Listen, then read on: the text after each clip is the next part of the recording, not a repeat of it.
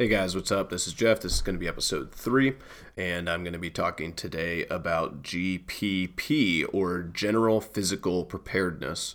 Now, I had talked about this on one of the previous podcasts in the Squat Cycle 1, and there was some confusion. People didn't know what the term meant, which I think is a huge problem. And so I'm going to talk about what it is today and why it's a major component of what CrossFit was meant to be and the cornerstone with which it is based around.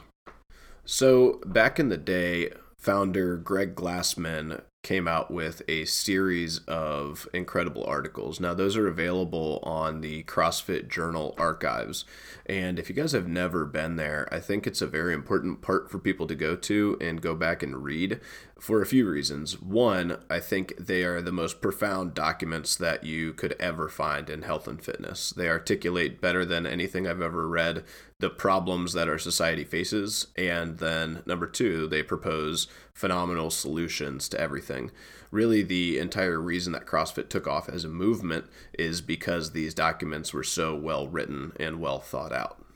Now, the first article is called Foundations, and I'm going to read you a couple of the first paragraphs here just because they are so profound. CrossFit is a core strength and conditioning program. We have designed our program to elicit as broad an adaptational response as possible. CrossFit is not a specialized fitness program, but a deliberate attempt to optimize physical competence in each of 10 recognized fitness domains. They are cardiovascular and respiratory endurance, stamina, strength, flexibility, power, speed, coordination, agility, balance, and accuracy. The CrossFit program was developed to enhance an individual's competency at all physical tasks. Our athletes are trained to perform successfully at multiple, diverse, and randomized physical challenges. This fitness is demanded of all military and police personnel, firefighters, and many sports requiring total or complete physical prowess. CrossFit has proven effective in each of these arenas.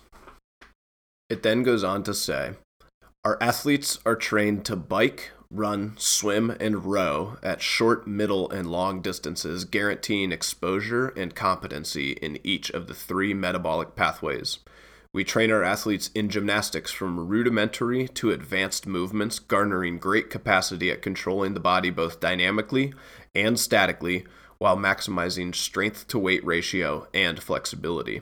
We also place a heavy emphasis on Olympic weightlifting, having seen this sport's unique ability to develop an athlete's explosive power, control of external objects, and mastery of critical motor recruitment patterns.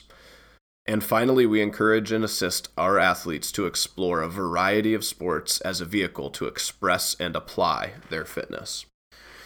Now, that's some serious and very profound stuff that's going on there. A uh, couple things that I really like to point to, right? Because this is, again, the core foundation of what we're doing. And if you guys aren't able to really dissect that, I recommend you go back and either listen to that again a couple times or go and read it.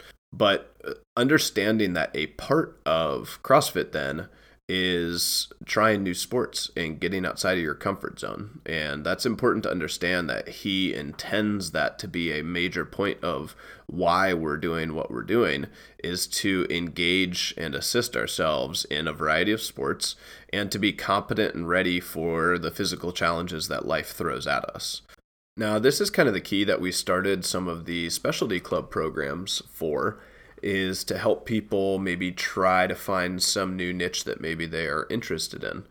So, if we think about that, there's a lot of different things, even outside of our walls, that we could get uh, into that are going to help kind of stretch what we're doing and kind of satisfy that exploring new sports and also testing ourselves on new physical challenges so that we can see that our training inside of the gym actually has real tangible value to us in the outside world because ultimately the goal here is not to get better at lifting a barbell, right? Or get better at, um, you know, Metcon times.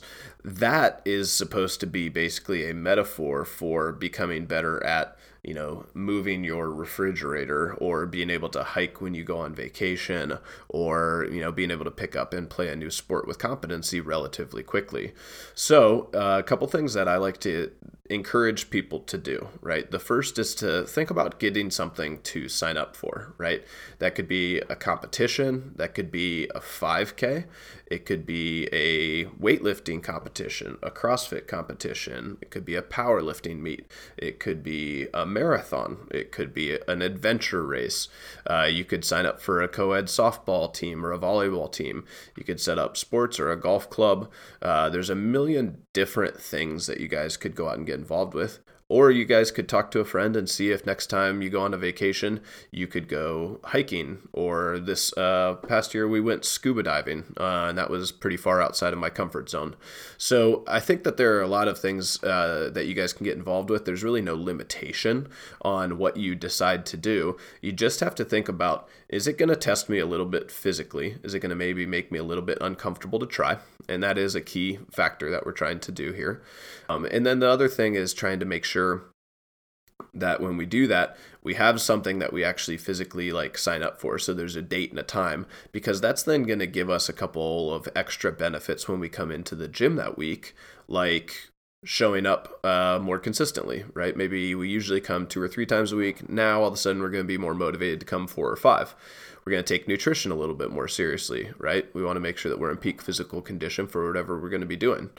We want to also start making sure that we're taking recovery seriously and stress management. So maybe now we start sleeping eight hours instead of six and a half. And maybe we start thinking about taking a little bit of time each day to reduce some stress, or just in general, all of the things that we're doing are helping reduce stress, right? So this is what Greg Glassman intended CrossFit to be. He intended you to be out playing sports and then also making sure that you guys are maximizing your 10 general physical skills.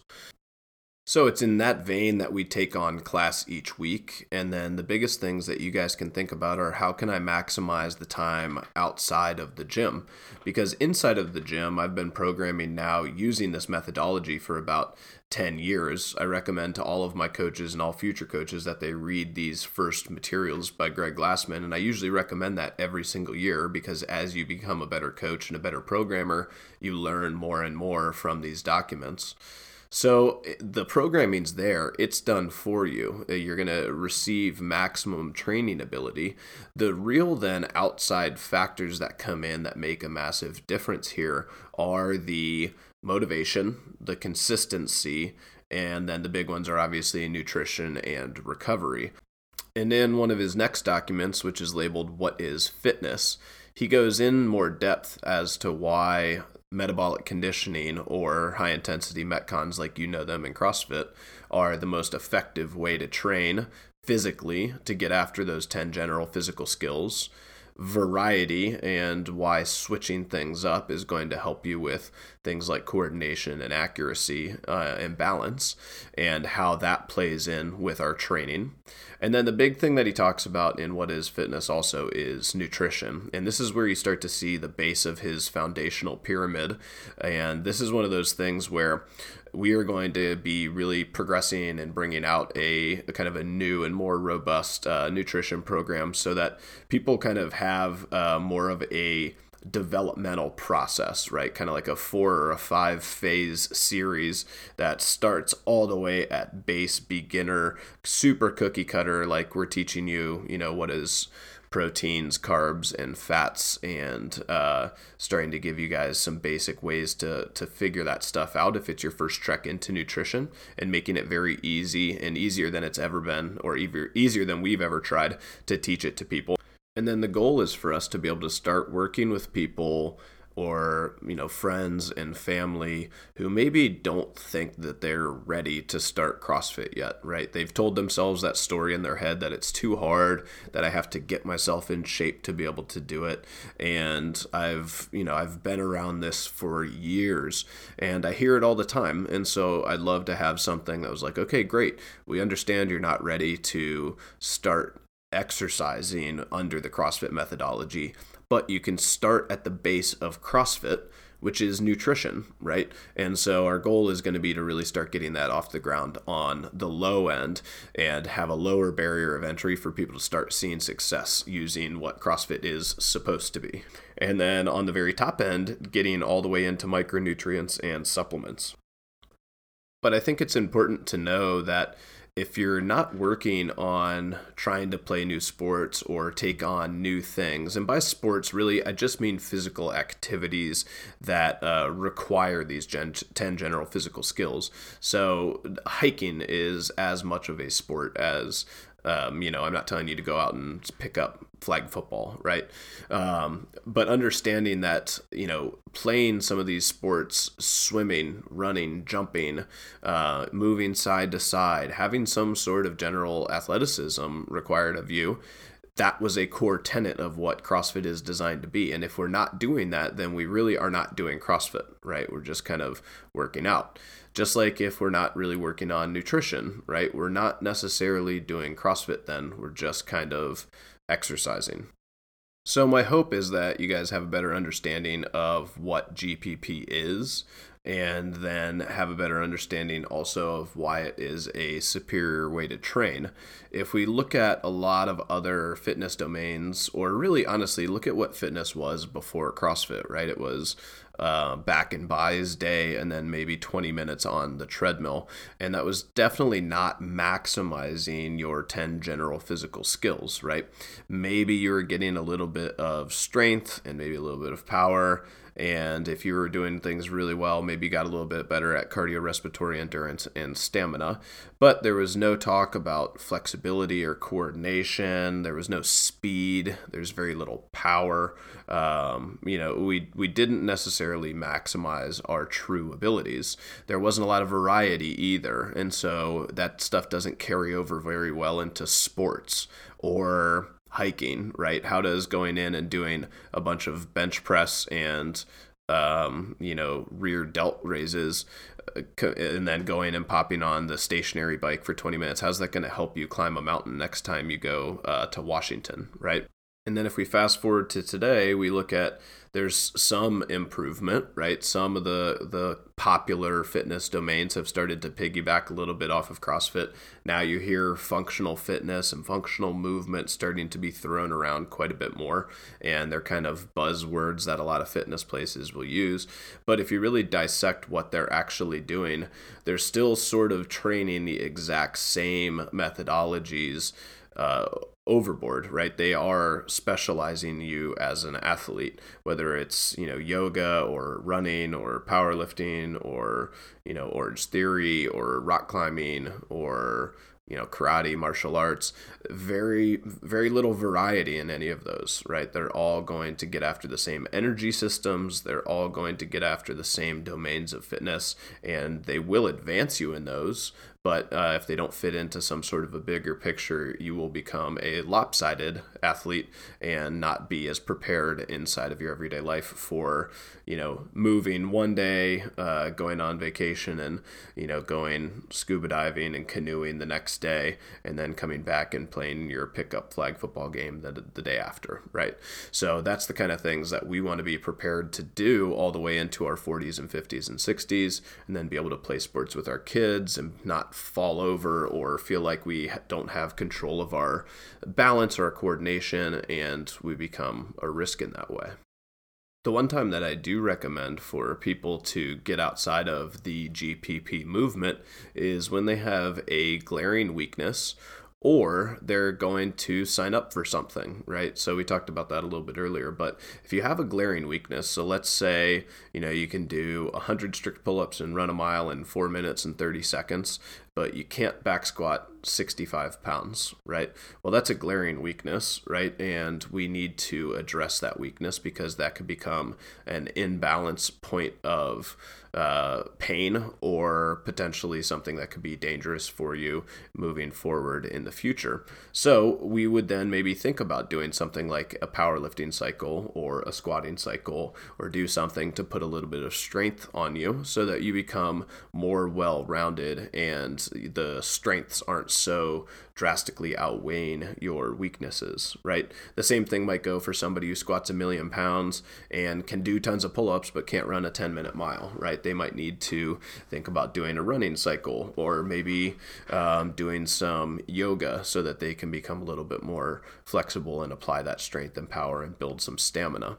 So there's a lot of different ways that we can get involved outside of the GPP movement but we always want that to be our base foundation, right? We know for a fact that everything that's going to be involved with the metabolic pathways that we're going to train, the way that we're going to train those fast twitch fibers and strength and speed and development, the way we're going to train gymnastics and coordination and balance and all those things, it is the best way to train so that should always be kind of what we're aiming to come back to if we do do one of those specialty programs, or we do decide to maybe take a little bit of a skew off of uh, the GPP path to go and compete in, you know, an Olympic lifting meet or an adventure race or you know a rowing, uh, you know, an erg 2K race or something like that. So be thinking about that stuff for fun to test yourself and to get involved with something new, but try not to necessarily let yourself become too specialized, understanding that the goal is a little bit more long term